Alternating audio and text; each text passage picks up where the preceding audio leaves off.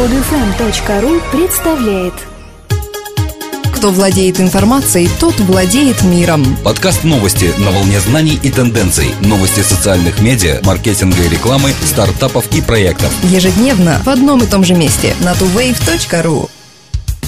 Здравствуйте! Сегодня 4 июня 2012 года, и с вами в студии мы, Дмитрий и Елена. Сергей Железняк, глава подкомитета Госдумы по информационной политике, информационным технологиям и связи, заявил о необходимости сотрудничества стран СНГ для обеспечения информационной безопасности. Об этом сообщается на сайте «Единой России». Железняк пояснил, что поскольку в интернете нет государственных границ, то проблему распространения противоправного контента можно решить лишь совместными усилиями государств. Парламентарий сообщил, что Госдума уже не первый год работает над мерами по законодательному регулированию сферы обмена информацией, но о цензуре в этой области не может идти и речи, поскольку она запрещена Конституцией РФ. В первую очередь работа ведется над усилением защиты персональной информации, а также над пресечением распространения любого экстремального контента. По мнению Сергея, необходимо также уделять особое внимание охране авторских прав в интернете. Отдельно Железняк отметил необходимость наделения правоохранительных органов возможностью блокировки аккаунтов пользователей, распространяющих незаконные призывы, а также правом удалять отдельные сообщения,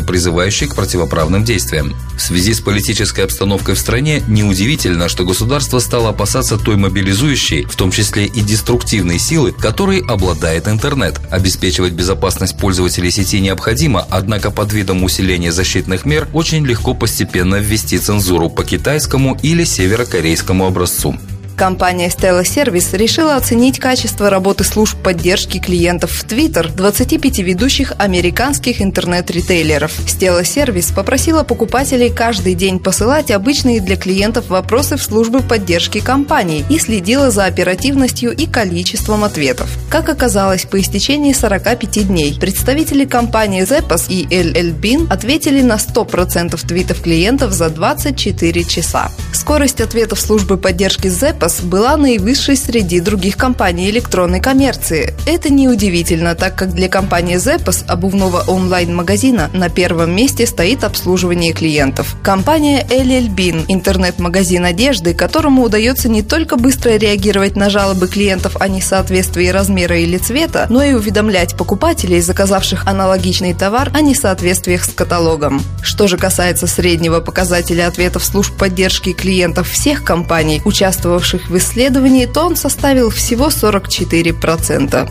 Удивительные вещи можно обнаружить на сайтах некоторых государственных структур. На официальном сайте службы по контролю и надзору в сфере образования Калининградской области можно ознакомиться с массой предложений, совсем не имеющих отношения к образованию, и даже наоборот, вступающих в противоречие с уровнем нравственности, который педагоги должны привить подрастающему поколению. На первый взгляд, обычный ресурс серьезной службы, но стоит заглянуть в раздел «Обратная связь» и забываешь, где находишься. Кажется, здесь можно можно приобрести все – от химических препаратов различного действия до интим-товаров и самих интимных услуг. Правда, в разделе «Новости» висит объявление, что данный сайт устарел и следует считать официальным сайтом другой, адрес которого указан тут же. Новый аккаунт поначалу радует отсутствием запущенного раздела обратной связи, освеженным дизайном и приличным содержанием, но и на нем имеется форум, темы которого явно не предназначены для просмотра несовершеннолетними. На создание таких ресурсов, модерируемых, как предусматривалось, защищенных от спама, выделяются миллионные суммы из бюджета страны.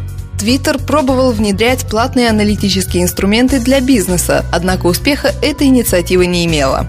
Теперь же платформа микроблогинга, кажется, нашла свою нишу в плане монетизации, и ею вполне традиционно оказалась реклама. Как сообщает Bloomberg, к 2014 году годовая выручка Twitter от рекламы составит 1 миллиард долларов. Более ранние прогнозы обещали Twitter миллиардную выручку лишь к 2016 году. Пока Twitter официально не подтвердил прогноз, так что он останется только слухом, однако эти цифры вполне правдоподобны. В 2011 году Twitter заработал 139,5 миллионов долларов, в основном на рекламе. Конечно, это намного меньше того, что прогнозирует для сервиса в перспективе трех лет, однако компания довольно активно продвигала себя как рекламную площадку в течение 2012 года, и, возможно, это принесет свои плоды. Последовав примеру Facebook, Twitter недавно представил бета-версию своей рекламной системы самообслуживания для малого бизнеса. Однако немалый бизнес должен стать основным источником дохода для Twitter. Гораздо более важную роль здесь играют сделки сервиса с крупными корпорациями, такими как ESPN, American Express и Pepsi.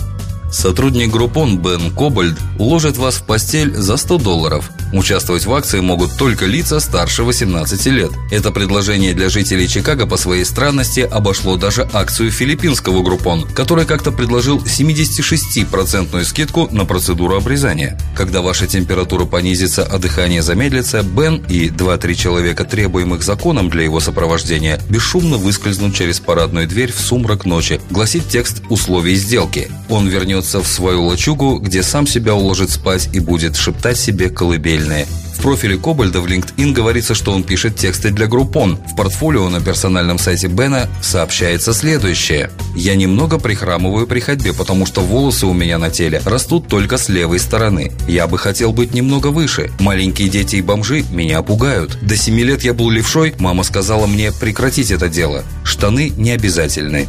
Эта сделка содержит два значительных отличия от привычных спецпредложений Groupon. Во-первых, услуга предоставляется сотрудниками самой компании, а не третьей стороной. Во-вторых, она предлагается за полную стоимость. Groupon насчитывает 11 тысяч работников. Если все они разделятся на команды по три человека и каждая команда уложит четырех клиентов за ночь, то всего за одну ночь компания сможет заработать полтора миллиона долларов. Друзья, мы выпустили приложение для Android. Скачать его можно по ссылке в подкасте, ввести в поиске Android маркета слово TwoWave на английском или на нашем сайте tuwave.ru. Скачать другие выпуски этой программы и оставить комментарии вы можете на podfm.ru.